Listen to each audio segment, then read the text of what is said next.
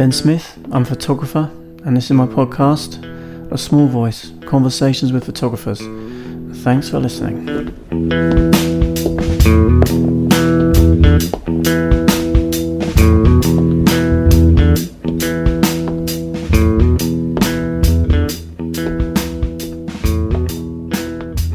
Hello, folks. This is Ben, and this is, as you know, my podcast, A Small Voice Conversations with Photographers. Welcome along. Hope you're doing all right. I am fine. Thanks very much for asking.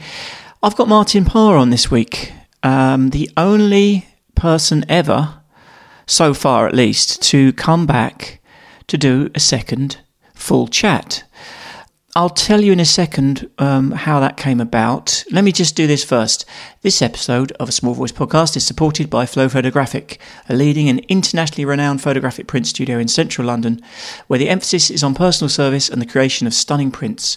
Flow's clients are invited to take their time, drink coffee, and discuss their work with founder and hugely experienced master printer Alex Schneiderman, who is also the artistic director at Photo Ox for 2023, so he can bring a wealth of experience to your work. The studio, which also carries out exhibition framing and installation as well as publishing services, is located in central London, just 20 minutes from Soho and a minute's walk from Kensal Green Tube Station on the Bakerloo line. Recent clients include a whole host of well known photographers such as Joel Meyerowitz, Paddy Summerfield, Jem Southam, Mimi Plumb, Chris Anderson, and Magnum Photos, Stanley Barker Publishing, the Howard Greenberg Gallery, Huxley Parlour, and other museums and art institutions all over the world. The lab is also home to Flow Photographic Gallery, a non profit space that supports and showcases British documentary photography, currently showing Process Environment and the Print, a survey of 30 years of printmaking and photography by documentary great Ian McDonald. So go to the website flowphotographic.com and call Flow to make an appointment to discuss your work. So, yeah, Martin first was on this podcast uh, October 2018 and the episode is 91. So if you haven't listened to that one, go back and maybe check that one out first. There is no particular rule about photographers coming back on again. It's just obviously there are a lot of photographers to talk to, and for the most part, it seems like one, you know, hour or so long chat um, is sufficient to sort of, at least for a number of years, cover everything that they've done and are doing. But um, yeah, like I say, there's no particular reason to not have someone back. Now, Martin, I saw in Bristol when I was at the Bop Photo Book Festival recently, and most of you have probably listened, hopefully, to that special that I brought to you from there. And when we were chatting, he sort of mentioned the fact that, you know, he didn't feel like he'd really been fully present for the first one, or at least he didn't have much time. He was in a bit of a rush, and there were other people sort of vying for his attention.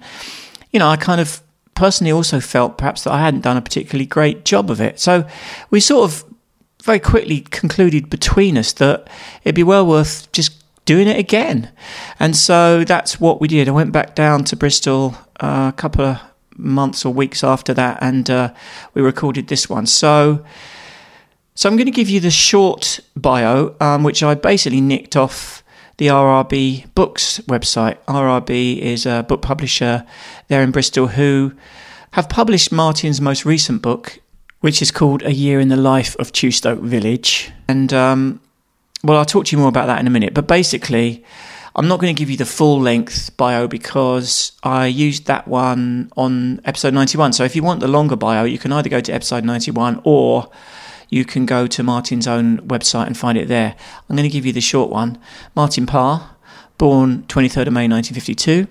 The man who the Daily Telegraph declared to be arguably Britain's greatest living photographer is known for his photographic projects that take an intimate, satirical, and anthropological look at aspects of modern life, in particular documenting the social classes of England and more broadly the wealth of the Western world. His major projects have been rural communities, The Last Resort, his book of photographs from New Brighton in Liverpool, The Cost of Living, Small World, and Common Sense, since 1994, Martin has been a member of Magnum Photos, where he scraped in by one vote and where between 2013 and 2017 he served as president. His work has been published in numerous photo books, over 120 of his own, and he has exhibited prolifically throughout his career. In 2017, the Martin Parr Foundation was opened in Bristol. The MPF is a gallery, an archive, and research resource dedicated to both preserving Martin's photographic legacy and to supporting emerging, established, and overlooked photographers who've made and continue to make work focused on the British Isles. Since his first A Small Voice appearance on episode 91 of the podcast, as I say, October 2018, Martin has had a major exhibition at the National Portrait Gallery, which opened in March 2019, entitled Only Human. The show included portraits from around the world, with a special focus on Britishness, explored through a series of projects that investigated British identity. Also, since that episode, Martin has been awarded a CBE in the Queen's Birthday Honours List in June 2021. And his latest book, as I said already, it's called A Year in the Life of Chew Stoke Village and was released last year, 2022, by RRB Books. So, a little message for the members. Um, you hopefully have enjoyed the first two versions of our, our new undertaking, which is called Photobook Focus. This is where a photographer who may or may not have been a previous guest or may or may not be a future guest is going to come and do a Zoom session for you members, a live session where they present a current or forthcoming photo book and you get a Q&A at the end and for the most part you get the opportunity to win a copy of that book. So if you're thinking about joining up as a member and taking advantage of this new resource and also getting your own exclusive subscriber only edition of the podcast, which goes out on the alternate weeks to this episode. You can sign up as a member for £5 a month or whatever that is in your currency at pod.fan. And I am going to be ramping up the benefits for all members as much as I possibly can in the next uh, in the coming months and years because I want to make it a really attractive proposition to hand over that five quid a month. The more members that I can have, uh, the more that this podcast can be a viable proposition going forward. So, like I say, join up as a member at pod.fan. Martin is going to be on a future episode of Photobook Focus talking about that very book, A Year in the Life of Chew Stoke Village. And Martin's scheduled to do that on March 15th. If you're not available to join there live at the time, it happens at uh, 7 pm GMT then the recording of that session goes on my website for members to then access after the fact. So, yeah, Martin's going to be doing that on March 14th, just a note for your diary members. And while I'm on the subject, next month, February 15th, is going to be Alice Tomlinson talking about her great uh, book, The Islanders. Uh, published by Gost. So those are coming up in the next couple of months, and then uh, there'll be more um, after that, of course. So, in the meantime, I want to bring you this chat with Martin. Before I continue, this episode is also sponsored by Charcoal Editions, the newest project of Charcoal Book Club, a curated online gallery selling open edition silver gelatin prints. That means a unique opportunity for photography lovers like me and you to acquire beautiful silver gelatin prints that ordinarily would only be financially accessible to collectors and institutions. Editioning photographic prints is an invention of galleries and dealers designed to increase scarcity and drive up prices. Charcoal Editions is rejecting that model. The purchase price of their prints reflects an equitable division between artist, printer, and gallery. You're not paying for a signature or artificial scarcity, but for light itself captured within the fabric of black and white photographic paper. To ensure the highest quality possible, every silver gelatin print is handmade by Sergio Patel and the master printers at Black and White on White in Brooklyn, New York. The motto there is beauty over scarcity, which reflects Charcoal Edition's mission to return to the core of photography's democratic and accessible nature. So go to charcoaleditions.com to browse through some of the beautiful images available there. Now, there are extensive show notes, as always, uh, at my website, bensmithphoto.com the small voice page of that website. And so please do take advantage of those show notes. Um, Martin, as always, listed a very large number of people, some of whom I know I will have missed off the list, but I try and mention everyone who gets referenced in each episode of the podcast and put a link in there on the show notes so you can all follow up those links, find out who we're talking about if you don't know, or find out more about those particular people. I always do my best to do a good job of that. And um, yeah, like I say, apologies for people who got left off, but there were so many names on there, and frankly, it's just massively, massively time consuming. By the way, if you uh, are in need of a new website or you need your old website uh, to have a revamp, do let me know. Ben at bensmithphoto.com is the email address. Let me know and I will make a website for you using the Squarespace platform so you don't have to take the time and the energy and the effort and the bandwidth it takes to learn how to use that platform yourself or learn how to build a website with it. Um, I will design and build the website. I'll offer a full copywriting and editing service if you need such a thing. I'll sort out the search engine optimization. I can do a bit of image editing with you if that would be of use. I'll give you a full service. A whole bunch of different packages are available. And also then, after the fact, teach you how to manage your own content going forward so that you will never be reliant on anyone else again to add pictures or to make changes to your website. So let me know if you want a spanking new website with Squarespace and email me at ben at. So I always enjoy talking to Martin. He's always such an engaging person to listen to. His enthusiasm for and his love of photography is undimmed, and I think that's always apparent when you talk to him. It was to me when we had this chat, and uh, generally is. So, yeah, I hope you feel the same way, and um, please enjoy this second full Small Voice podcast episode with the one and only Mr. Martin Parr. I want to, I guess, really start with you. We should go back to the beginning, and uh, you know, I didn't really last time we spoke ask you too much about your kind of formative experiences. Uh, well, it's well known that you had a kind of provincial childhood, but you, what was the Methodist angle? Was that from your um, parents or grandparents or what? No, I definitely have uh, you know a Methodist tradition in in the family. So um, my parents were both Methodists, so I went to Methodist Sunday school. Right. Ended up arguing with the teacher. Right. Because uh, I've never been particularly uh, impressed with the, the, idea of Christianity. Right. And uh, my grandfather was a Methodist lay preacher, but it was him that I went up to see in Yorkshire. And it was uh, really him that got me excited about photography in the first place. So he, he lent me a camera, went out shooting together, mm. came back, processed the film, made prints so by the age of like 13, 14, I decided that's that's what I'm going to do. And right. That is indeed what I've ended up doing yeah. for over 50 years now. Yeah, and and because he was a member of the, of the, Royal Photographic Society, so he was obviously pretty serious. Even yeah, he was uh, he was part of the, what's called a bromoil circle, which I don't think exists now. Bromoil is a process where you, you print the picture on uh, onto a matte paper, uh, or one with a stipple on it, and then you, you bleach the picture out, and then you re-ink it in, mm-hmm. and you can therefore adjust the uh, density of the ink. Uh, so you bake, it's basically like an early version of Photoshop. Mm. So he would have this great big box, and in this box there are other another ten uh, bromoil prints, and you'd write a comment on the back. It would then be posted onto the next person, next photographer, and eventually, you know, nine months later, you'd get your own photo back with nine comments people saying, you know, it's not quite right. The composition could be a bit better. You know, if you'd have just, you know, gone over there and mm. it's a bit dark up there, perhaps you should lighten it. So yeah, so people made all these comments about these bromoils. So I was fascinated by this.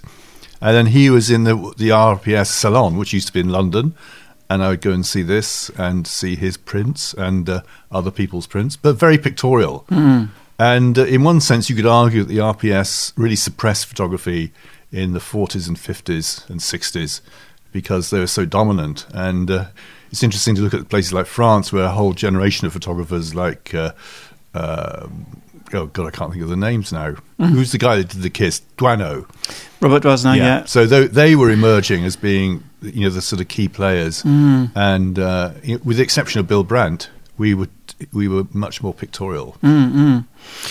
So, but you you it seems like you kind of made a pretty pretty definite decision. Was it was it a bit of a kind of epiphany to you that you know this was the thing? It wasn't there wasn't any uh, um, kind of uh, ambivalence in your mind about whether that was something you wanted to pursue. No, there was no doubt. I wanted yeah. to be a photographer. So the first thing you have to do is to apply to photo school. So uh, I built up a portfolio because I was taking pictures. At, when I was at Surbiton Grammar, courtesy of the uh, my crafts teacher who used to subscribe to Creative Camera. So I was getting to see these amazing pictures by the likes of Frank and Winogrand, especially the American ones. And I did pictures for the uh, magazine, the school magazine, which is the first time I, I ever got published, which is mm. nice. Mm. And um, I applied to three places Manchester, Derby, and Farnham. And I got into all three. but when it came to the crunch, I only had one A level, and the only place that would accept me was Manchester. Oh right. So if you'd done better in the A levels, you could have had you would have had more choice. I'd have gone to Derby. Right. So Derby was really my first choice because I remember uh, being very impressed when I went to, to to do my interview there. When you're in the third year, you shared a dark room Mm. with one other photographer, so you had your own dark room in effect, and you could smoke in the dark room. And I thought this is the height of coolness. Yeah, of course. And uh, sadly, you don't smoke in Manchester Polytechnic's dark rooms, and they're much bigger. You don't get one to yourself. Uh, so I ended up in Manchester, and of course, when I think back, if I had got that extra A level, my whole life would be so different. So, in a sense, I'm quite grateful. Yeah. Well, let, let's think about the ways in which it might be then. So, what, in in terms of the influence of Manchester on you and on your on your practice, what do you think the the kind of significant things factors are, as it were? Well, we had a very good teacher uh, in the first year, a guy called Alan Murgatroyd, who was a photographer come filmmaker, and he and I immediately got on. And I think uh, it was he that really saw something in, in the work that I was doing, because at the end of the year they tried to throw me out because I had failed my theory tests. And this isn't cultural theory; this is literally theory, as in the case of reciprocity failure Right. Yeah. uh, and f stops and things like that. Now, I was never very good at those technical things, but he argued strongly that I should be retained, and uh, I was retained in the end, thanks to him. And about three years ago, I did an exhibition at Manchester Art Gallery. I invited Alan Murgatroyd along to open the show and to sort of indicate the vindication of his, uh, you know, decision to keep me on. Marvelous. And he, you know, I went on and did something. Yeah, what a great, great moment to have had that opportunity. Um, but yeah, who were your kind of peers at, at Manchester that you that you sort of came up with though? Because that must have been another factor, right? To, to the people that you that you came along with. For sure, yeah. So in the year above me was Brian Griffin, who Yeah. we immediately got on very well. And in my year was uh, Daniel Meadows. So, uh, you know, again, we not only got on well, but we actually did a project together called June Street, where we photographed uh, all the peoples in their living rooms in one Yeah. street in Salford. Originally, potentially used for filming Coronation Street and about to be demolished. So that was a great project to work on. And we, we had competition. So uh, it, Brian and I would go to an event like uh, the ballroom dancing at Blackpool. Uh, Jackie Ward and Daniel would go to uh, something like Knutsford Carnival. And uh, we'd get together and look at the pictures and judge them quite literally. And we made uh, a sort of mock cup for who had the best pictures. I think Brian and I won, if I remember rightly. so, yeah, we, we almost you know, presented our own entertainment in terms of photography. Mm, yeah, and I guess you must have sort of, i- i- you know, there was a kind of mutual enthusiasm, which you know you were kind of all in it together, and and uh, you know encouraging each other, I suppose, in a, in a way, just in terms of the kind of excitement that you were was being generated between you, I suppose. So after Manchester, eventually you went to Hebden Bridge up That's up right. north. Yeah. Well, actually, straight across rather than up north. Well, straight across, of course. Yeah. I always forget how far North Manchester is. I think of it as being kind of somewhere in the in the middle. So my knowledge of British geography is very poor, nearly as bad as my uh, knowledge of photo books and and and the history of photography, which you tested me on last time. But um, yeah, let's talk about Hebden Bridge. I think it was a, a- also a kind of influential experience, but it wasn't necessarily all easy, plain sailing, as it were. So what happened was that as four of us went out to Hebden Bridge, and we uh, start we rented a place from the council. Uh, there was a, a, a painter, a, a bicycle mechanic, surprisingly, an architect, and myself, and. Uh, the Albert Street Workshop, which is where this is held, on, as you went into the Albert Street Workshop, on the right hand side, there was a wall where I'd pin up the pictures I was taking. Uh, and this was a continually changing exhibition of my images of in and around Hebden Bridge. And at that point, also, I'd met up with Susie. She was uh, uh, basically, she'd moved to Hebden Your Bridge wife. as well. The wife. We, we got married when we went to Ireland because we were a bit worried in 1980 that you'd have to, you know, a, an unmarried couple might be a bit dodgy. Right, right. But we've been living together very happily for over 45 years, so it, it's quite a relationship. And she and I basically were starting to explore the subjects, particularly nonconformist chapels. And uh, there was one chapel in particular that we uh, uh, focused in on called Crimsworth Dean. It's about five miles away from the centre of Hebden Bridge. A small chapel, and the, the congregation were the local farmers. And we met all the farmers. We went to photograph them. Uh, we met uh, these this amazing couple, Charlie and Sarah Hannah uh, Greenwood, in their farmyard called Thurish. And I remember going up there when it was snowy and we would take supplies up. and we taped them, we made interviews with them. And it was a bit like stepping back 50 years. So they were quite a remarkable couple. Mm. And then Susie ended up basically teaching the Sunday school, which is quite strange given that she wasn't actually a Christian. Right. And in the end, what was interesting is that uh, Stanley Greenwood, who was like the elder of the chapel, he assumed that our interest in the chapel was to actually continue and to keep it going. You know, what they needed was younger people involved. And in the end, uh, we couldn't do that. You know, we were never going to be members of the chapel. And indeed, we then moved to Ireland. So I think it, you know there was some disappointment from their side about that decision, and I think it teaches you really that uh, however involved you are, you you're always an outsider, Right. And uh, you know that very much struck me as uh, you know as this incident sort of played out in front of us. But it was an amazing time, and uh, it's interesting that we only did the book about ten years ago, uh, called The Nonconformists, and here uh, we were able to include Susie's writing. Uh, I think she writes very well, and uh, not only does it talk about the nonconformist chapels, we also went to a, a, a, drift mine, and we talk about that. A guy that used to produce uh, minerals, you know, fizzy pop, who lived in Todmorden. Uh, so it's a great opportunity for uh, the combination of her writing and my photography to finally be published. So those pictures hadn't been put in a book before now, or No. before te- um, like ten years ago. No one wanted to publish it. Right. You know, I went round. I went to see the Sunday Times magazine. They said if this was in colour, we'd use it. So it was very difficult, really, to get people interested in this work. Um, but by that time, I had actually found a, a New York dealer. So, in fact, uh, I used to go to New York and have shows of these of these black and white images, not only from Hebden Bridge but also from Ireland. So she was called Marjorie Neikrug. She's no longer with us, but uh, it, it shows that uh, there was interest, interest, outside yeah, yeah. outside of the UK. Right, right. And then yeah, so you went to Ireland because Susie, your wife, was uh, got a job there. That is basically what the reason for it was. That's right. So she got a job to start the first uh, speech therapy service in County Leitrim. County Leitrim's the poorest county in Ireland, so it was quite an uphill challenge. So we moved there. We were actually living in uh, Boyle, near in Roscommon, which is very near to Leitrim. And then she would go round to the different, uh, uh, you know, places. So Monday was Manorhamilton, Carrick on Shannon was Wednesday or something. And in fact, my notepaper consisted, we couldn't get a phone, you see, so my notepaper consisted of, of all the different numbers. Uh, so if you wanted to contact me, you know, here I was trying to be a freelance photographer, you'd have to phone Manorhamilton 17 on Monday and talk to Susie. and then in the evening, I'd roll up with my, uh, you know, a bag full of uh, 5p coins to feed into the into the uh, into the into the phone. So it's impossible, really, for me to actually get any work. Yeah, I was going to say. So, but you, you genuinely were trying to yeah be a jobbing sort of editorial photographer at that point. Um, that sounds like you had you're up against it though in terms of that logistics. I suppose even then you probably w- w- needed to be in London or somewhere like that in order to. Yeah, I think quite likely. well, Dublin would have been okay. Oh, Dublin would have been okay. Yeah. But I did do a bit of teaching at the National College of Art and Design. But apart from that, uh, but you know, I wasn't uh, basically earning anything. So Susie was the main breadwinner then, Hmm. and but it did give me the opportunity to go out and photograph extensively. Hmm. Uh, and I did a, you know, it's almost the last big project I did in black and white.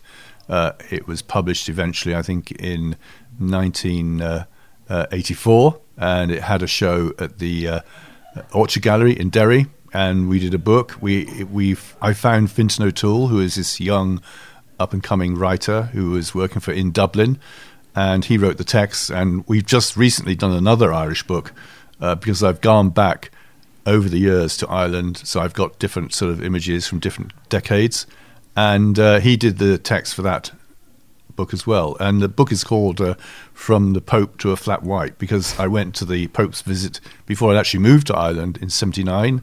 And then I went back to Dublin in 2019 to photograph the gentrification of Dublin and all the influence of these big American uh, companies, internet companies coming in and having their European headquarters in Dublin Yeah, because the tax rate was very beneficial to them. You've got companies like Apple and you know huge, huge uh, Facebook, they're all there. But I couldn't get in. They wouldn't let me in to photograph them.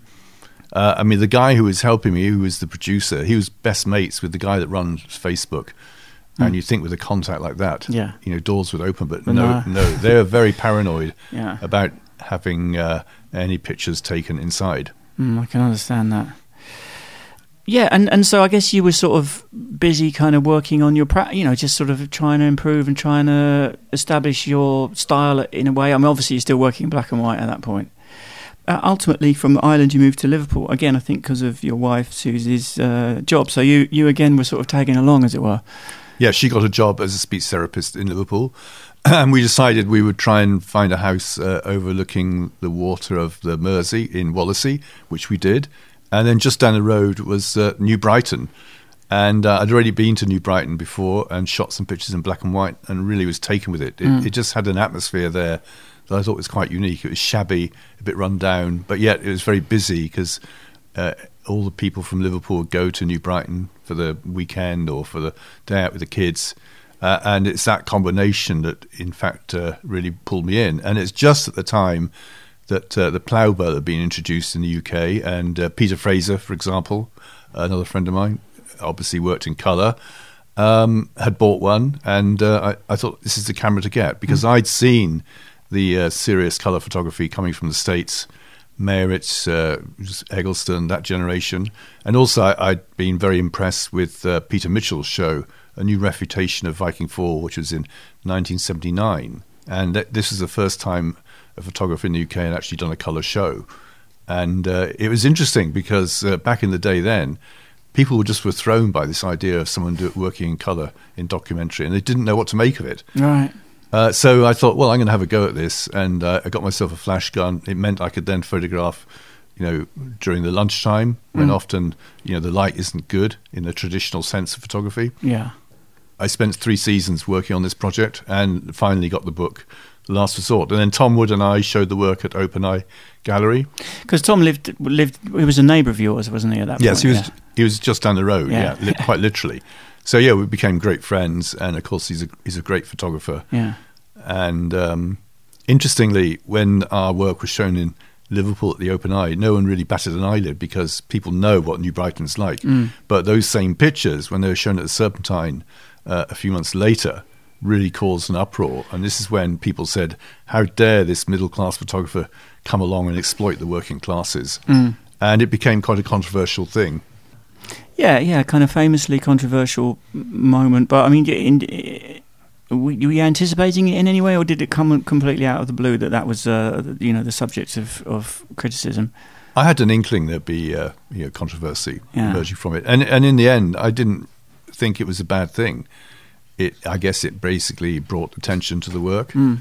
and I'd always defend it. Mm-hmm. And uh, I think uh, anyone has the right, whatever class they come from, to photograph wherever they want. Mm. But what it did make me think about was I want to do a project about the middle classes because uh, right. uh, I'm middle class. I was doing well during this time. It was in the Thatcher regime. I almost felt guilty about doing well under really? Mrs. Thatcher. Yeah, because so many people were not. And it struck me when I looked at the sum total of British documentary photography, the middle classes were just missing. Right. They weren't there. They weren't recorded. Uh, so I thought, uh, okay, I must move uh, so Susie uh, looked for jobs in the south of England. Uh, we thought about Brighton or Bristol, and one in Bristol came up. She got the job, and then we moved to Bristol, and I've been here ever since. Mm. But for the next three years, I was photographing in Bristol and Bath, which eventually became the project called The Cost of Living. And, um, you know, I, by that time, by the way, I'd moved from a wide angle Plaubel to a, a standard lens Plaubel. So I changed mm. my way of shooting. And whenever I do a new project, it's always good to sort of change the technique. Uh, you know, it, it, really helps you sort of think and focus your thoughts on how you're going to interpret this.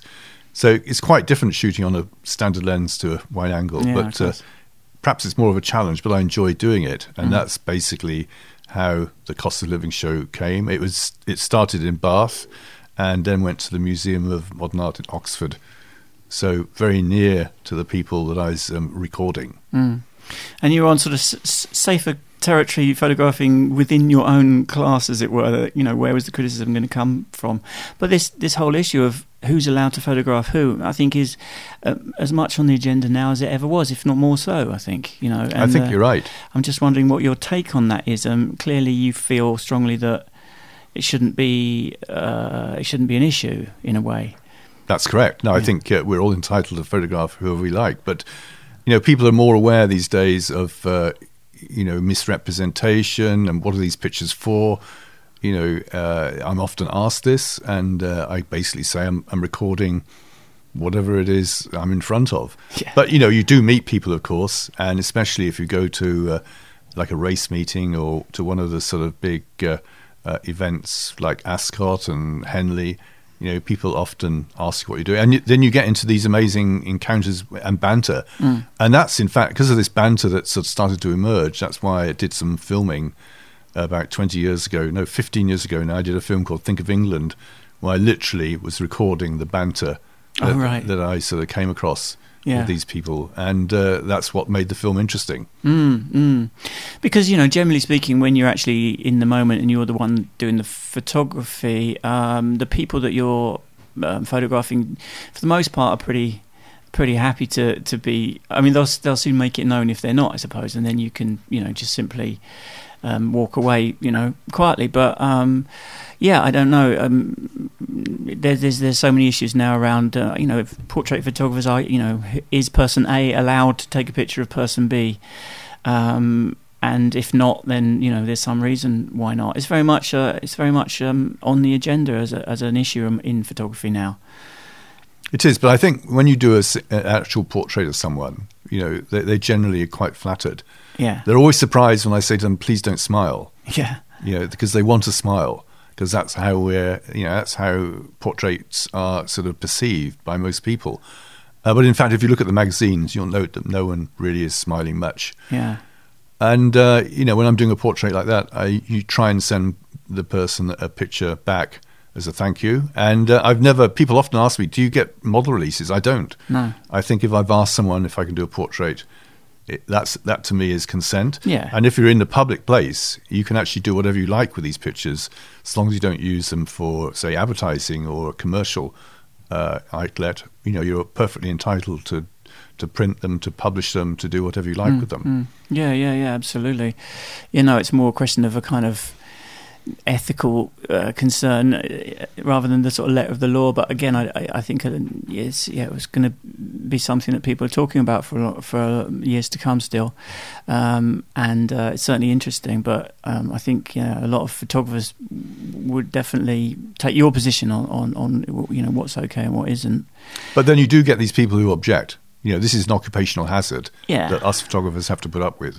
And it's one reason why so many people can't photograph on the street. They're just intimidated by this. They find it too difficult.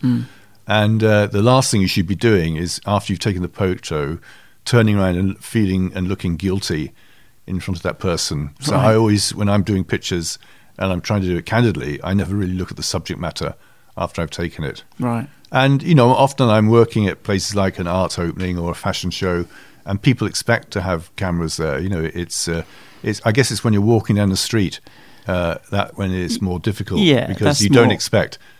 But the thing that the thing that's happening now is these phones are such great quality. Uh, I mean, I'm always thinking, uh, you know, when do I actually scrap the DSLR and go to a phone? Hmm. You know, because you can almost get the same quality these days, and a, and a phone looks much less threatening. Yes. So you can fiddle around with that and pretend to be taking a picture, and uh, you know, it's uh, no one is threatened by a phone Right. because everyone's got them, Exactly. and they're out all the time. Yeah, yeah. It's more uh, accepted that yeah, it's not a kind of serious undertaking if you're using one of those in some way. And you know, like you mentioned the Plaubel, but it, we were talking before about how it's almost you know you can think in terms of the Plaubel generation. There was a whole generation of people, maybe or even more than one generation of people.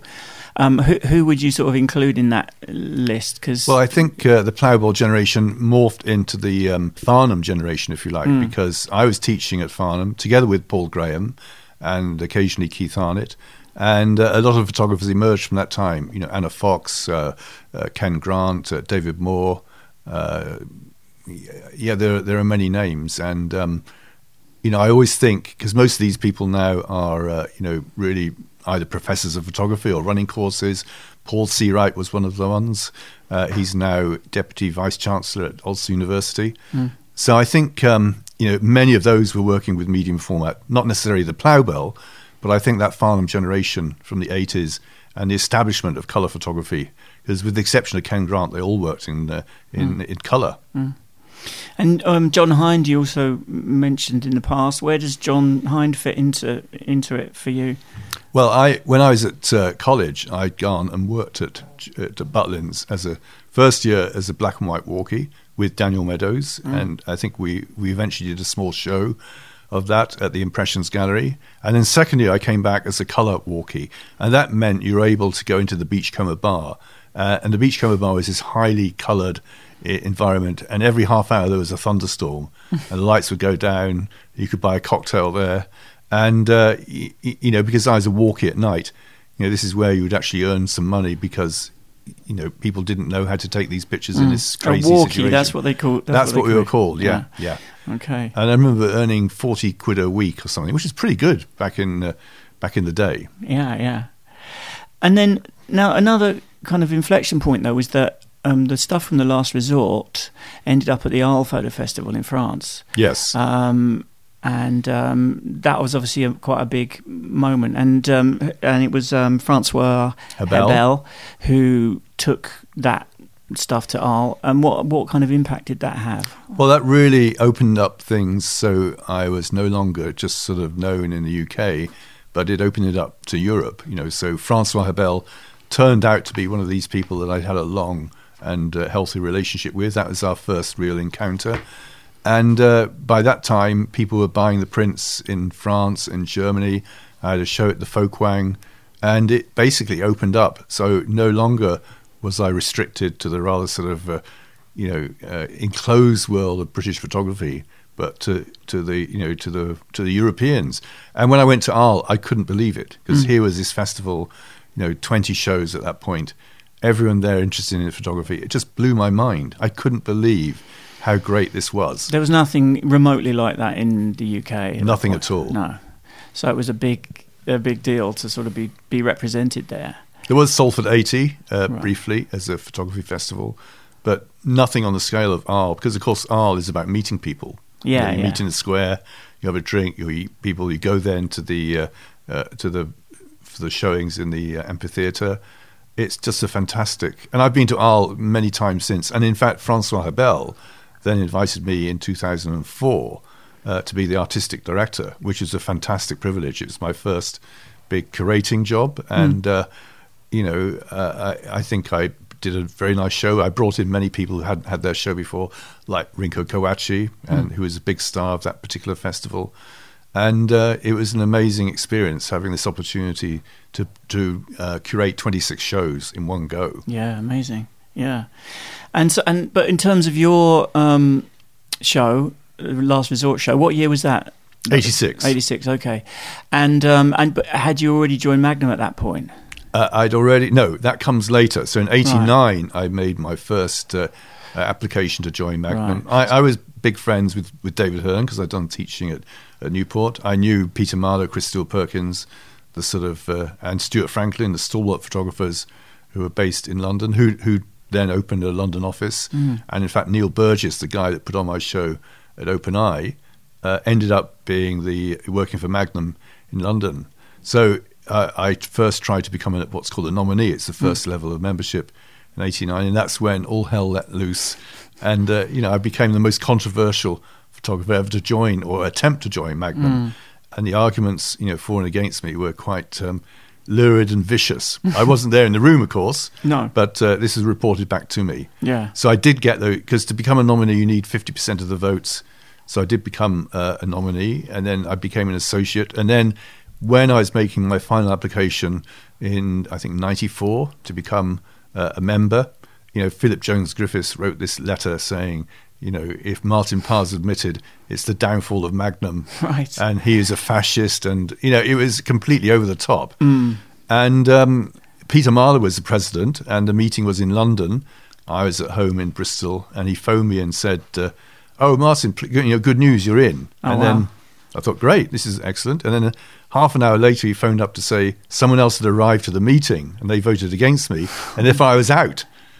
and uh, and then eventually they got um, they got Burt Glinn wheeled in from hospital. He had food poisoning and wasn't feeling at all good, and he came in and voted for me, and therefore I was in. So you know, I scraped in by one vote. But, you know, 66% is not a bad percentage. You know, in politics, that's regarded as a landslide. Right, exactly. Yeah, but it was a bit of an emotional roller coaster having to go through those kind of cha- sudden, abrupt changes of uh, of fortune or seeming changes of fortune. But who? So who were the ones who were championing championing you though? Who were you? Well, there'd be the London-based photographers, Right. uh, and then people like Harry Gruyaert, Susan Meiselas. They got it in a way that Yeah, that yeah. Philip Jones Griffiths didn't. I suppose Mhm. you could say. Well, yeah, I mean, well, I mean, interestingly, I'd worked with Philip uh, back in the day when I was a black and white photographer. We did a workshop together, and we got on really well. So it wasn't because he didn't like my personality. Hmm. Sure. he just didn't like my photos. right, fair enough. Yeah, But I don't see why, you know, not only a shabby seaside resort or, um, uh, you know, a supermarket, which I was also doing in that time, you know, why this is so difficult as a subject matter when he's going out to war and photographing people dead, half Hmm. dead, injured. You know, I mean, the things that he photographed are pretty brutal, in fact. Yeah. And that is not questioned. And that's always the thing that's interesting to me. Why question me going to a supermarket or a beach resort and not question someone going to a war or a famine? Mm. That's a good point. I mean, I wish he was uh, still around. We could uh, talk to him about that issue. But um, yeah, yeah. I guess people weren't used to that kind of subject matter. Uh, and you know, war and conflict has always been a kind of a kind of standard, um, you know, part of the the sort of photojournalistic repertoire. Whereas supermarkets, not so much. I mean, they are now, but that's partly because you were were you know one of the people who who kind of started that. Uh, and interesting, following on from this, you know, I've just come back from Paris, from Paris Photo, where the opening of uh, a show called Reconciliation took part. so this show is about uh, Cartier-Bresson, who basically, when I did my show of tourism in 1992, came along to the opening. It was Centre National de Photography, as run by Robert Delpire. And uh, he got very angry with these pictures, and he went home that night and he wrote this angry fax saying, "I, I don't really know you, but when I look at your pictures, you look as if you come from another planet." So I got this fax and I thought, "Wow, this is this is great. I love this." So I replied, "I understand your point of view, but why shoot the messenger?" And that was a sort of famous incident. And interestingly, uh, what Cartier-Bresson had done in the '60s, he'd come to the UK and he'd done a film uh, for ITV, in fact. And for this, he shot lots of still pictures, first in the industrial north, and then secondly in Blackpool. And Francois Hebel, who is now the director of the Cartier-Bresson Foundation, it's the last show he's going to do there. So, he, in a sense, it's a nice closure of our relationship together. Uh, he decided to put on this show called Reconciliation because after this incident, Martine Franck, the wife of Cartier-Bresson, invited me round to lunch and we got on and it was fine. And he was there or not? He was there, Yeah. absolutely. And, you know, since then, after that, you know, he was alive another 10 years. Yeah. We had a very cordial relationship. Uh, but what's happened is that Francois invited me to put some of my pictures in from not only Blackpool, but from Northern Industry. So we've got these, my set of colour pictures, his set of black and white pictures, and hence the title Reconciliation. Right. And that's currently on at the Cartier-Bresson Foundation if anyone In- finds themselves yeah. in Paris. Well, you were just at Paris Photo li- li- literally at the weekend, and uh, was it was that the opening, or you were there to? yes, sort of- i in that week we had Yeah. the opening on the Monday. Yeah, Right, Yeah. right. Interesting. And that was the um, and that was the we're talking about the pictures from Small World. Basically, was the the, the book that. No, um, no. So the pictures I presented. I mean, sorry, I'm, I'm sorry, Martin. I've completely gone out. Where, of, uh, where are you? Concentrate. Concentrate. Um, the um the the pictures that we were the pictures that we were talking about before we were talking about reconciliation was They- was Small small, World, world, yes. yeah yeah yeah which is um Small World is my, my project on uh, tourism. tourism yeah which is an ongoing. I started it in black and white called Beauty Spots, and then it morphed into uh, into Small World. Mm, And it's a project. Uh, we're now on the third edition of that book, and uh, I continue to accumulate pictures of tourism. I mean, I'm just waiting for tourism to get back up to where it was, po- you know, before the pandemic. Mm. It's, but I imagine in. I didn't go to Venice last summer, but I imagine it's it's already packed and rammed. Yeah, yeah, And yeah. Venice has always been one of the places I've loved to photograph because it's drowning in tourists yeah and all the issues about tourism and the damage it's doing i- is is very uh, very much in the forefront there. Yeah, drown, drowning being the, the appropriate uh, word there. But again, I know, you know I, we, we did this last time, and you made the point that you can't, we can't really speculate about what, what people who are no longer with us meant. But uh, you know, even the small world stuff, it seems to me that okay, yes. Uh, apart from the fact that it's in color, uh, in color, I would have thought it would be in you know in the kind of Cartier-Bresson tradition in a lot of ways, and I, I find it strange that he would see it as so alien. You know, I would have thought he would have related to it. Apart from, of course, you know the the color versus black and white thing. Well, what was interesting with this show is if you look at my pictures done in the same places that he took pictures it's very similar. Right. You know, he was looking for the same things as I was. You know, you go around a factory, you focus in on someone who's got a picture of Elvis above their workstation. Right. Uh, you go to uh, Blackpool, you photograph, you know, uh, you photograph the hen parties, you photograph people lying around on the beach. So it's exactly the same. Yeah. So in fact, the difference between us is much smaller. I think it's just the fact that it was in color mm. and it was flash and it was very vibrant color that's right. the thing that got them going. it enough. reminded them of of uh, you know commercial work, right? And of course, the language of that actually really comes from commercial photography, right? Know, because um, that bright, you know. So I always think it's my duty as a photographer to try and entice the viewer in mm. with a brightly coloured picture, if you like. Mm. And then if there's any meaning behind it, that's later to be found if you so desire. Mm. If people just like the pretty colours, I'm quite happy. Yeah, so I guess that's what it, it comes down to is that you applied the aesthetic from a different type of photography altogether, different genre of photography, i.e. commercial photography, and, and applied it to, you know, more of a documentary approach. That's and, right. Uh, simple, yeah. simple formula. Yeah, yeah. And also, I suppose, you know, you've got a different sensibility. I mean, you're coming at everything from a, like a provincial middle class English point of view. He's a kind of wealthy, you know, comes from a wealthy to well-to-do French family. So, you know, I mean, that's what that's what photographers do. You know, they bring their own sensibility to what they shoot. I mean, that's that's that's what it's about, right? Absolutely. Yeah. I mean, part of also of what uh, my relationship with the UK, and uh, if I look at my archive of you know, say sixty thousand images that are on Magnum, uh, probably half of them are taken in the UK. And for me, you know, photography is a form of therapy. Mm. You know, because uh, there are things about this country that I love of course, we all love our own countries, however bad it is.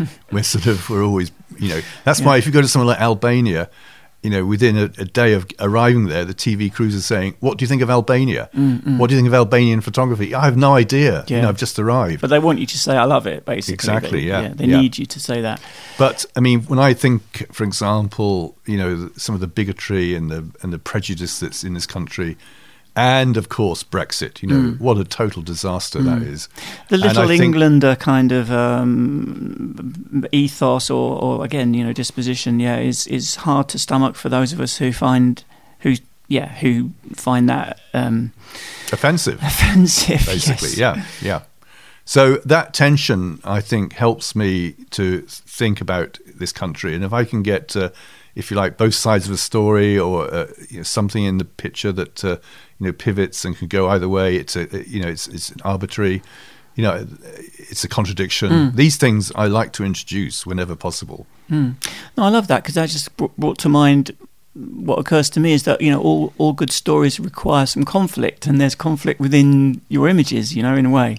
So that that follows. That works because the conflict is there, but you know, all within the same frame in a way. Yeah, you know? for sure. Yeah, you know, that's. Uh, your ambi- your ambivalence towards the subject matter is part of what makes it interesting. That's correct. Yeah. Yeah. And then so and then like you went to um, in in the nineties. You got a gig at, in Helsinki, a teaching gig, which sort of opened up that part of the, the world to you. And you did a bit of um, well, you certainly worked in that vicinity. You didn't shoot there, but you you travelled around a bit. Yeah. So between 1990 and 92, uh, I had this. Uh, uh, visiting professorship. I had to go there something like 10 weeks a year, so five lots of two weeks. And in those weekends, I would go and take myself to, uh, you could get the train literally to St. Petersburg, and also you can get the ferry across to Tallinn. And they were just literally emerging from their communist uh, rule. Right. And I photographed all these amazing bars and supermarkets.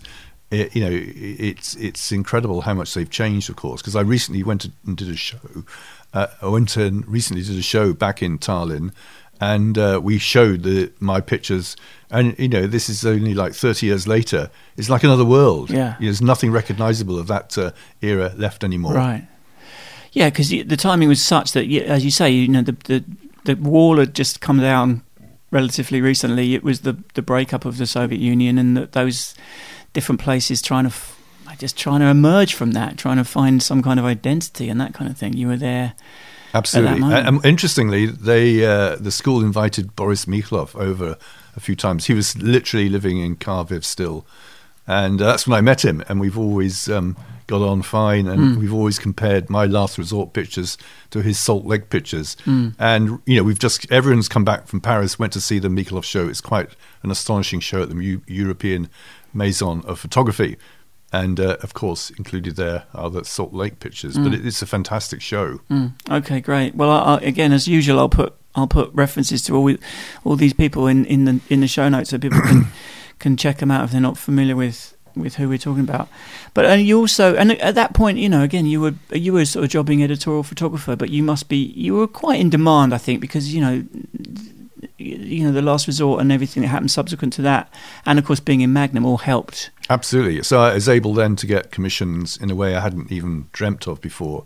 And that's one of the advantages of being in Magnum. And uh, we've just published a book called Chew Stoke, which is literally the biggest uh, editorial assignment I've ever had. It's for a full year. And I photographed this village about eight miles away from Bristol uh, for a, you know for this f- full calendar year in, in 1992. Uh, we had a they had a very good writer who was assigned to this uh, job, and we went down there together and photographed everything during the full year. And then at the end in '93, we did an exhibition in February in the Village Hall. Uh, the magazine was published. Everyone came along the Friday night to get a free copy of the mag. 16 pages. You know, can you imagine? That was the Telegraph? Telegraph magazine. That was right, because Uh, the Telegraph had a very good uh, art director called uh, Michael Collins, Mm, and he was always dipping into art photography to try and get different type of commissions done from the usual sort of photojournalist. Yeah. And some of the things he did were, were fantastic. Yeah. It was a great era to be working for a magazine like that. Well, extraordinary. I mean, who even then to, to have a whole year of of, of commission, you know, it, I mean, unprecedented, but but now just completely uh, unthinkable. Um, but what was their angle? Was it supposed to be a sort of portrait of a, of a typical British country? Yeah, I mean, interestingly, village? John Hinde did a project called uh, Exmoor Village, and we went back to that village and thought, Let, this is interesting. Let's go and see what's happened to that village. But it was a National Trust village, so basically, it was, an, you know, preserved as it was, you know, back in the 18th century. So we then had to try and think of a village around Bristol. So I went to circled round, and we found uh, Chew Stoke. It had a uh, had a post office, it had a shop, it had a school, had two pubs. So it ticked every box. So that's why we went there. yeah. And, and literally, the book has just come out of those pictures, published 30 years later. Yeah, by RRB Books, who are based here in Bristol. Um, and you must have been in your element. That was just such a, you know, a tailor-made. Well, clearly there was a reason why that you were the one who got commissioned to do it. But uh, yeah, you must have enjoyed the hell out of that to be able to. Oh, it's fantastic. And by the end of the year, you know, we knew a lot of people. We could almost knock on any house and they would know what we're up to and they, they'd let us in. So Right. it, was, it was a great project. Have you got a copy of that magazine somewhere? Oh, we have, yeah. Okay, Yeah. I, I We to- even sell it on the Martin Parr Foundation site. Oh, really? Yeah, at Oh. a premium. Amazing. yeah, right. Amazing. Um, now, tell me a little bit about um, Signs of the Times, because this was um, another thing that you got involved with here in the UK, and um, a TV project, not not a, a photography project, but you obviously were brought in as a as the photographer. How did how what was that about? That's right. So uh, Nicholas Barker had seen my show, The Cost of Living, which is at the Photographers Gallery. Uh, he was, uh, you know, an up and coming uh, TV film director, and uh, he contacted me. He said, "I'm about to do this this project called Signs of the Times. It's looking at people's taste." Mm. And the cost of living was about was the, the net result of your interest in the middle middle classes. That's right. Yeah. That was the middle class Yeah. show. Yeah. Uh, and uh, part of his target audience or target uh, people he wanted to find were the middle classes. So he put out adverts saying, if you're a couple and you argue with each other, you know, please get in touch. So all these people got in touch. Another one would be if, if you're a mother and you're, you've passed on your taste to your daughter, you know, please get in touch. So these people got in touch. He would then select the people to, to film and uh, he would ask them all these questions, you know, either independently or, or together. And then afterwards, I would go in and take photos, uh, portraits of the people, still lives around the house. And then he and I sat down together and put different quotes underneath these uh, photographs. Uh, and the great thing was that it was shown on BBC Two. It was controversial. Some people hated it, some people loved it. And in fact, I think you can still see his influence in terms of the style uh, that he adopted of you know very still camera, people talking, uh, you know the sort of uh, you know the, those sort of nodding heads. Yeah, yeah, talking head kind of yeah, very straightforward. Yeah, no no movement. Just let people speak really. And Exactly. And we had a series of posters, first on Art in the Underground in, in London, and then in ad shell sites around the country. So it, the great thing for me was that it, we got out of the photographic ghetto. I mean, I'm very happy in the photo ghetto because hmm. I'm a member of it. But it's great sometimes to have this opportunity to do projects where you expand your audience and uh, you know you go beyond the you go Yeah, beyond yeah. the ghetto. Yeah, but is it was it like how does one notice when that's happened? Like, was it tangible? What what were the sort of tangible benefits uh, from having that wider exposure to, to the you know the Well, I think uh, the, the series became controversial, uh, so people were talking about it. And I think uh, you know, seeing the posters around the place would remind people that it's on. Uh, and you, you know, in a sense, this is back in the day when we didn't have the huge choices that we have now of uh, of television. You know, so it, it was one of the four, one of the five channels that existed. Yeah. And uh, you know, I think it just became it- it became part of the sort of national consciousness Yeah. for people to talk about it. And what the people who didn't like it, what was their objection? Did they f- they think that they were being uh, again condescended to or something? Some people objected to their uh, renditions, very few, but uh, a few did. And that's almost inevitable when you do these sort of pairings. Yeah. You know, people can think that this is exploitation, and there, there is a there is some truth in that sort of uh, criticism. Yeah. I would argue. Yeah. But most people, you know, you can't remember. You have got to remember all these people writing in, and they were very disappointed if they weren't chosen to be filmed. Right. Yes. So you know they were desperate to be on the telly. Yeah. they'd volunteered. You know the rules were very much explained. We're going to take your quotes and put them under the photo. So the, the you know so basically, if someone objected, they hadn't read the rules. Right, right. And then, so like coming forward a bit further, then um, the other project that I wanted to ask you about was Common Sense, which I think was sort of ninety nine. Um, tell me about that one because again, you sort of you're talking about how before that you like to change change your your approach to some extent every time you do a new project, and this one was was no exception. You got very close in, and and I guess you were working almost in a macro kind of a way. That's right. So in 1995, I bought this uh, new setup. It's a uh, it's a ring flash. That's a flash that goes around the lens, and a macro lens, so you can you can come in very close. So it looks like uh, almost studio lighting. And uh, the first project I decided to do was on British food, because British food is a subject that. Uh, you know, the, the Europeans think British food is terrible, but of course we've un- undergone a great uh, renaissance in food, and it looks much better. But I went out of my way to find the worst examples of British food. And then I started photographing cliches, something else you're not really meant to do. So I thought of let's go to six European countries, think of the cliches that they uh, that they're represented by, and photograph them. Right, right. And all these pictures came together into this project called Common Sense. And the great thing about that was we had a show in London, but we also had a show in 43 other locations around around the world, literally in Africa, in North America, in Australia, in New Zealand. And then we actually got a you know a Guinness Book of Records mention for having the most shows from around the world in one go. Yeah. And So- people were sent you know, a set of 250 or 350 laser copies and they just put it up however they wanted. Right. And the only condition was that they send us installation shots. Mm. So we've got shots of all the shows that went up.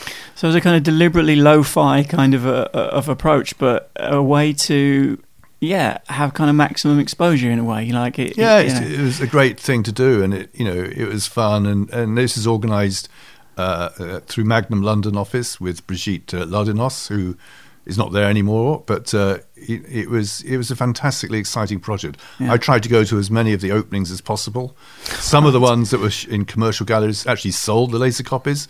Otherwise, everyone else just tore them up and put them in the bin, right, okay, or yeah. actually saved them. I'm sure there's some laser copies up there that uh, the people have nabbed from these Yeah. exhibitions. But that was probably quite. I'm not sure if anyone had done anything like that before, but it, it, it moves away from this idea that you know uh, an exhibition has to be you know this kind of very precious prints and beautifully done and beautifully framed, and you know there's a, there's a much more kind of democratic uh, approach in a way. But yeah, I like that. I like the fact that you you kind of tried something different. I suppose. And in 2010, when I did the Brighton Biennale as as the artistic curator, uh, we didn't use a single frame. Mm. We pinned every photo up. We printed everything, and we pinned everything up. And uh, I like this idea of, of, a, of a photo festival with no frames. Yeah. So yeah, sometimes I like to sort of have these ideas and try and push them through, uh, and try and do something different. Basically, Mm. it's exciting to do things differently. Yeah, and you sort of move move things along, and you know maybe set a new precedent. I mean, now it's much more common for that to to be the way to do it, and you know you can get a really decent quality print out of an inkjet printer now. So you know, I guess that I guess that's in a way more democratic. It's much uh, less expensive than having to make a proper. But I, I like uh, the fact that photography is high and low culture. So Yeah, these same pictures, you know, which are pasted on the walls of literally sometimes on the walls outside the gallery, would the same picture would be sort of blown up uh, to a meter by a meter and a half and hung in the Tate Gallery. Mm, You know. I like the idea that these images can have a destiny high and low. You know, that's that's one of the great advantages of photography is Yeah. its democratic sort of pull and the fact that you can do so many things with it. You know, people come to me. Uh, you know, we we are great believers in merchandise, and we have jigsaws, we have umbrellas, we have hats. We do everything with my pictures on because you know I like to get them out in any way possible. yeah, yeah. I like that. I like that. Well, you mentioned the Tate, but the other thing that was quite influential was Cruel and Tender. This this kind of now quite uh, infamous um, or famous um, show again, 2004, which was quite a big year for you. Well, it was the year you cura- curated Arles. I suppose you, I suppose you've always got something going on, but uh, that was a kind of a kind of unprecedented recognition of photography. That's right. Yeah, I mean they finally got round to the idea that photography, you know, should be part of the Tate collection. You know, uh, not just artists who make photographs. And in order to prove and demonstrate that, they did this biggest photography show that's ever been done in the U- in the UK. To you know, both sides of the galleries with this selection Yeah. of uh, Cruel and Tender. It was, it was curated by Thomas Weski and uh, Emma from the from the Tate. Can't remember her second name now. And yeah, that was a that was a great statement to have Mm. made. And since then, of course, they've had a photography curator, and they continue to acquire photography. They have a Mm. you know they have a, a group that help them, uh, you know, because they haven't got any money, of course, because of the cutbacks. So they raise money amongst themselves with these sort of supporters, Mm. uh, and have an annual program of, of buying prints. And they bought your books as well. They did indeed, yes. Twelve thousand of them, I think it was. That's right. Yeah. So, yeah, so I built up this um, photographic collection of books. Uh, I'd done it by going to different countries, like particularly Japan. I remember discovering the books from Japan when I was there in the late 80s. It was, it was a complete revelation. They were so good. Mm. Uh, and of course, we've been blissfully unaware of them and how interesting they were during that same period. That's the arrogance of the West to sort of not even think that someone else might be doing something interesting as well. Of course. And I built up this great collection, and uh, it was too valuable. You know, it was all, it was all over the place in my house, in my storage place. And I thought the best destination for this would be the Tate because they didn't have a collection of photography books because, of course, they weren't interested until very recently. And uh, I spoke to Serota, and over a period of five years, we, we came up with this deal. And uh, with the help of the Luma Foundation, we were able to sell it to the Tate, you know, at a very low price given the, the strength of the collection. And it's all in there. It's all been uh, the inventory has been made, so anyone can go along and, and take out the books. Oh, they've done that. They've done that now because last time, last time we speak, you, we spoke. I think that they were sort of working on the on the um, task of uh, of actually, you know, listing everything. But I did, I did a quick uh, calculation. I was trying to figure out how you managed to bu- to get acquire twelve thousand books, and I uh, even if you think of it over a thirty year period, there's, uh, there's you were buying a lot. You were I buying. a was lot. buying a lot, and I was spending a lot of money on them Yeah. because suddenly, you know, Magnum was working. I got some income, so I basically invested in these Mm-hmm. photography books. And of course, if you go to the actual countries where they're from, whether it's Argentina, Japan, Australia, they're always cheaper there right. than they would be if you waited for a dealer in the UK to find them. Yeah, yeah, yeah. So I was buying these books, uh, you know, at uh, ri- sometimes ridiculously low prices. Amazing. And now you've got um, Chris Killip's books here at the That's right. foundation. Yeah. So when he retired from Harvard, he he sold me his collection, and that's um, that's it on the wall over there. That's the international collection. Mm. He also had a lot of British books, so I had to go out and buy out the British books all over again because Right. obviously, you know, we're a foundation here that has a big interest in British photography. So these walls around you here are British photography books. And uh, if Chris Killip hadn't didn't have it in his collection, I'd have to go and buy it again. So a lot of the expensive ones, like say Thomson's, you know, Street Life of London, I had to go and buy again. Bailey's uh, box of pin-ups, I had to buy again. But that was fine because I had four years when I knew I had to do that, and uh, would slowly and gradually build the collection back up because they had to have the whole collection. I couldn't have taken the British books out. Right, and right. it wouldn't have been right. Yeah, You know, of course. They are an integral Yeah, part. it was a job lot. collection. Exactly, Yes. yeah. As they say. as they say, to under undersell it. Um, yeah, but I imagine you quite enjoyed that process anyway. Um, but the, the the foundation, I mean, the idea for the foundation, um, I think you started it in 2014 as a charity, but with a view to ultimately finding a location, which you obviously have have now done, and it's going from strength to strength. It seems like. Tell me a little bit about you know what's happening here. Um, you're obviously you've created. Um, an audience. You've you're building your member numbers because obviously you've got a lot of outgoings and and uh, you've got to pay for the, everything.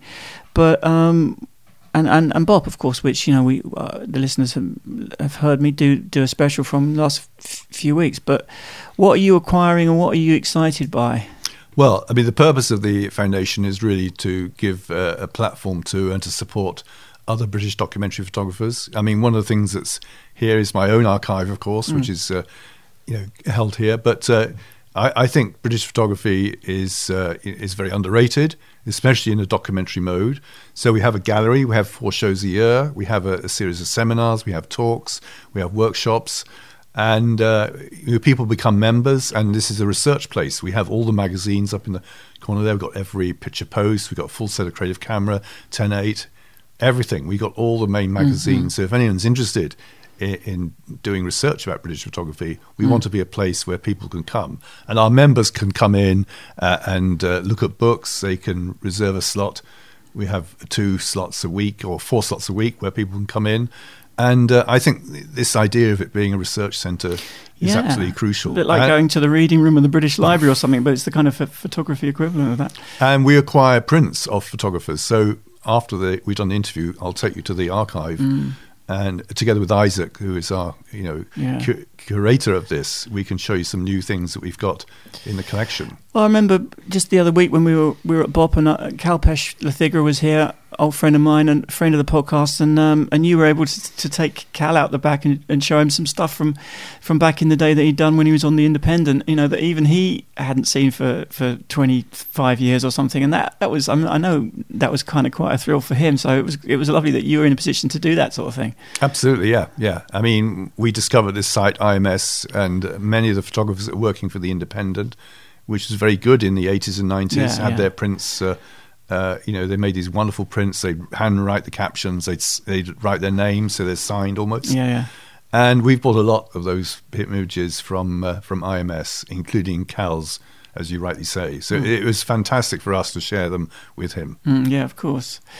What's happening in terms of um, kind of immediate plans, um, and or you know, even not so immediate plans, even more more sort of long term plans as far as the, the foundation? Well, I think uh, we, you know we will go on collecting. Yeah. Uh, we will. Uh, you know, there's a huge amount of work out there that we could potentially be interested in acquiring. So Mhm. uh, you know, there's a lot more work to be done. Uh, yeah, yeah, yesterday, for example, I was um, with Jem Southam back in his house and discovered this set of pictures he took very early on when him and Paul Graham were working at the Arnolfini. This is a very important time. They managed to bring in uh, new topographics Mm. to Bristol, I think in um, the early 80s. Mm. And uh, the first colour pictures that he did were, were wonderful. He's, it's a great set of pictures. Yeah, the Arno Uh, Feeney is a just for for non-Brit uh, listeners is is a quite well-known arts centre here in Bristol. That's right. Yeah, And they recently did uh, uh, Stephen Gill retrospective when we had the Bristol Photography Festival, Mm. which was fantastic because Stephen's actually from Bristol, of course. So Mhm. it was a great opportunity to to look at his amazing career. yeah, And yeah, it's uh, we've also got uh, the first project that Paul Graham did when he was living in Bristol. Uh, he did a series of cafe interiors. He'd seen Eggleston's cafe interior and was very taken by that. So these early sort of uh, works of photographers that we know and love are to us, you know, the absolute things that we want to hold and, and have here as part of our, you know, collection and, and to be available for research. Yeah, amazing. Now, I want to get your take on a couple of, of things which seem all all you know very relevant to you know the wider photographic um, landscape, I suppose. Um, I'm, I'm always interested in in getting you know people's sort of views on these things. Um, we talked, we've sort of referenced it to some extent. You know how um, taking pictures in in the public sphere has become more difficult, and I'm wondering you know, if it's possible that you know there'll be a time in, in, in not not so many years to come where you know the pictures taken out in, in the street are going to be um, just you know far less common to the point where it might disappear entirely. What do you think? There's a chance that could happen. It is a chance, really. I mean, I, am very glad I've been a photographer, you know, during the years that I have been, because, uh, you know, although at the moment you can still take any picture of someone in a public place in the UK, I can see people sort of coming down on that, and people are much more wary now about uh, a big camera. While there's a, a, phone is actually not at all threatening. Mm. So one of the things I'm thinking is eventually I may have to drop my DSLR mm. and just stick to the to the, the phone because the yeah. quality is so excellent these yeah. days. And when you're using a phone, it's much less threatening because everyone's got one out yeah, there. Nobody cares anymore, kind of thing. So that may be the way we have to go. Mm. It's difficult to know, but um, of course. Uh, but at the same time, I'm t- I'm glad that we got things like Instagram. I mean, you have a platform. You know, we have a lots of followers, and if we've got something to tell them about a new book or a new show, which is obviously happening quite a bit with me. Yeah, yeah, we you, can you inform use, them. You you do use Instagram, you know, um, yeah, very well, and um, yeah, that again is another very common subject uh, of conversation on the podcast because everyone's got their own take on it. Um, talking to Eugene Richards just yesterday about it, he's sort of you know, kind of was a reluctant adoptee of of of that platform, but now I think you know he raised a, the money for his book, correct? Raised the money for his book, yeah, and, and has got a lot of followers, and you know, so many people love love his work, and he's he's putting work up there that you know is sort of stuff from his archive that has perhaps not not been shown before, and you know, I, I, there are there are numerous um, examples, but also you know the, this tsunami of imagery that's that's being released on a you know daily basis now also must have an influence on, on the way that people view photography. And you know, what does where does that leave uh, us us photographers, as it were? You know, it, it, professionally, it's a it's a th- it's kind of a threat. I think. I, I, don't I don't feel threatened by it because I mean most of these pictures are very bad, and I have to quickly say that most of the pictures I take are very bad. You know, because. Uh, to get the good pictures, it, it's almost impossible. If you went out in the morning and said, "Today I'm only going to take good pictures," you yeah. wouldn't get anywhere. You know, right. you wouldn't even start. Right. So you've got to have that momentum okay. of shooting and you've got to have found the right subject, the right place, the right time, and then things will start to happen. Oh, so you're an advocate of that sort of approach where you know you've got to just keep keep shooting and you, you don't you're not you're not worried about producing like you say bad photographs? I produce bad photos all the time. Right. Uh, and uh, and most of the pictures on instagram are bad. Yeah. But that's why people come and look at uh, known photographers instagram for you know because you know, I guess uh, those names that we all know and love, uh, you know, have got good photographs, yeah. and people want to see what they're like. Yeah, and uh, you know, that's that's an important role that uh, Instagram actually plays. Yeah, well, it's a, it's an introduction to these people now. I mean, I was, you know, but I suppose back, you know, back in the day, you'd have to go and find a a, a photo book that might um, be um, extremely difficult to, to come by and uh, probably quite expensive as well. Now you can just go to Instagram and see people's work. So yes, yeah. but I, I get a lot of pictures, a lot of books sent to me, and some are really good, and a lot of them are very bad. Mm. I never know quite what to do with them all because. Uh, you know, it's, it's very difficult to throw out a book. Yeah, yeah. And I'm reluctant to do that. So we try and find homes for the ones that we don't think uh, really work. But, you know, it, it, because it's publishing is so easy now, and because you can do it yourself, people often publish unresolved projects, mm, basically. Mm, mm. You know, just people love the idea of having a book, of seeing the pictures, you know, but you could take a book in an afternoon. Mm. Uh, and for example, Drum is a good example of Krass Clement actually shooting a whole book in an Irish pub in two hours, which has become probably the best known photography book in Ireland. Right. So sometimes even that can work. Yeah. But most of the time it doesn't because photographers are lazy, they don't do enough work. They they think they've got something when they haven't. Yeah. And this applies to the people who are listening to this podcast. Yeah. You know, you're not ambitious enough. You haven't actually identified what it is in your work that could be interesting to follow up, to make more pictures in that vein, Mm. which will help them to bring together the the uh, the subject matter that they're interested in and their ability to connect with it. Mm, It's that quality of the connection which is so crucial. Right. And I get so fed up when I see these mediocre photo books being published. I mean, I've just been to Paris Photo. Thousands of books out there. There's probably like 10 that I would say are really good. Mm, Unless it's just like, like Boris Mikhailov, he's doing a catalogue for the show in Paris. That is going to be good because he's one of the great photographers from the last 20 years. But a lot of the unknowns, God bless them, aren't doing very good books. And they need to be more ambitious. They need to be stricter you know, uh, they need to go to folio reviews and, and hear, uh, you know, people often, when I write back to people, I often tell them what I think and they don't like it. But I have to, I can't pretend otherwise. No, you've got to be honest. Otherwise, what's the point? Yeah, even if it is uh, hard to to hear. Um, but like you say, I think the people who pay attention to that kind of uh, input are the ones who probably go away and you know take it all on board and then eventually come up with something really good. We hope so. Well, one hopes so. Yeah, I wouldn't know. I'm not particularly well qualified to. to oh, make, come make on, you're very well qualified. I don't think You so. know, you're a tastemaker, remember? I don't. I, I don't think so. I just try and talk to. no, but you people select people stuff. to talk to.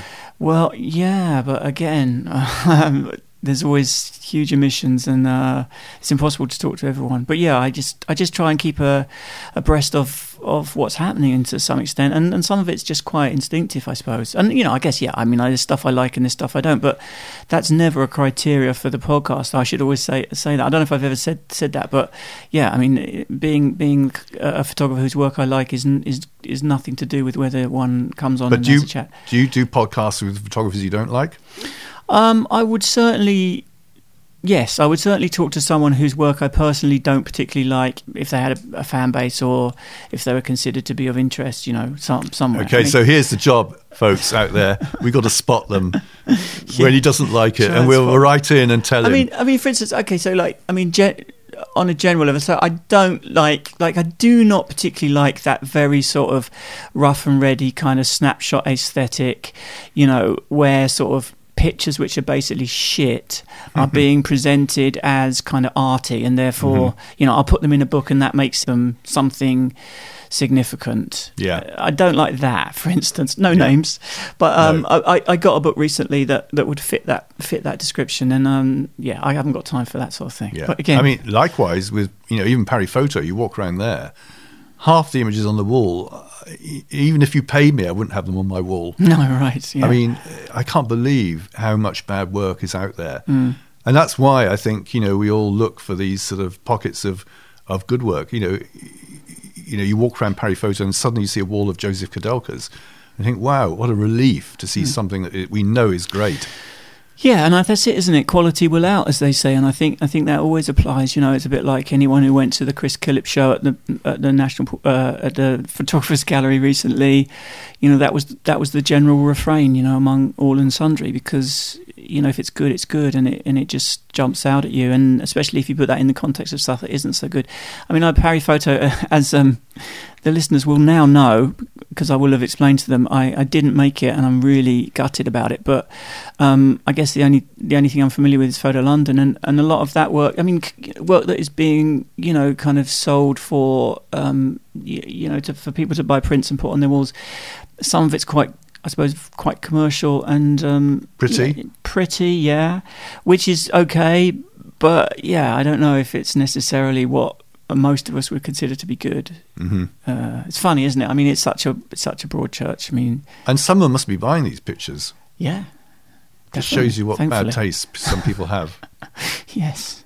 well, we're, we're, we're sort of yeah sliding into potentially um, controversial territory. Should we go and look at some pictures then, just to sort of finish yeah. off? Before we finish, um, I'm really glad we did this. Thank you so much for doing it because we, we filled in some of the gaps that we, we left in the last chat. Uh, by the way, that is to this day the the most uh, downloaded of all episodes. I've never told you that, but that is the case. So it goes to show. Nice to hear. Yeah.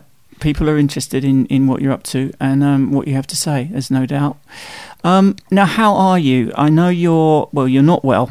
That's a given. But in terms of that, you know, what's, yeah. the, so what's the let me explain. So basically, about two years ago, I was diagnosed with myeloma. It's sort of a blood cancer. It affects my spine and back in particular.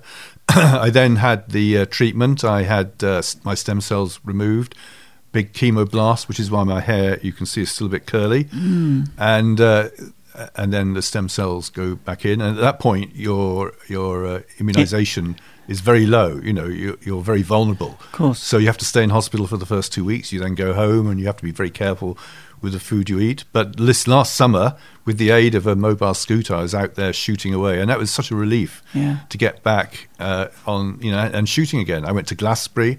I've never been to that because it's always the same weekend as the Magnum AGM.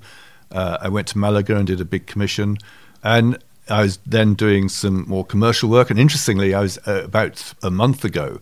I was in Paris and I was doing a big shoot for Balenciaga. You know, it's one of the biggest brands around. So it's, uh, you know, 17 models, it's high pressure. I'd done three quarters of the shoot and suddenly I felt absolute shit. I felt terrible. And basically, I had to stop the shoot. And Louis, my assistant, God bless him, went on and uh, finished uh, the last two shots because he, he knows how I work. So that was a great relief. But I had to go back to the hotel. I slept. And then the following morning, I went straight to ICU in Paris and they pumped me full of uh, antibiotics for a week.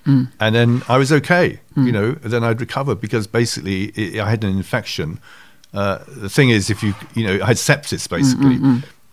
And also with sepsis, you get often these hallucinatory images, and I had a bit of that. Yeah, so that was a bit scary. But now, now I'm back uh, and I'm fine. I'm in remission, Are you? and Okay. I'm, you know, living life to the full. Yeah, because I mean, it's not obviously not curable, but it's treatable. And you've da- you say you've Exactly, had the treatment, you've yeah. had the stem cell thing, which is pretty re- remarkable that they can do th those sorts of things now. But yeah, beyond that, you don't know what what the future holds in terms of the No. prognosis. Yeah, So fingers crossed. You know, as long as uh, I mean, obviously, you know, taking pictures is such an important sort of therapy at the moment, and the fact that I can do that is, is amazing. Mm. yeah, it's essential to you. It's uh, it's what you are, and uh, yeah, long may it continue. Thank you. Thank you, Martin. Okay, now we can look at some pictures, right? Let's go.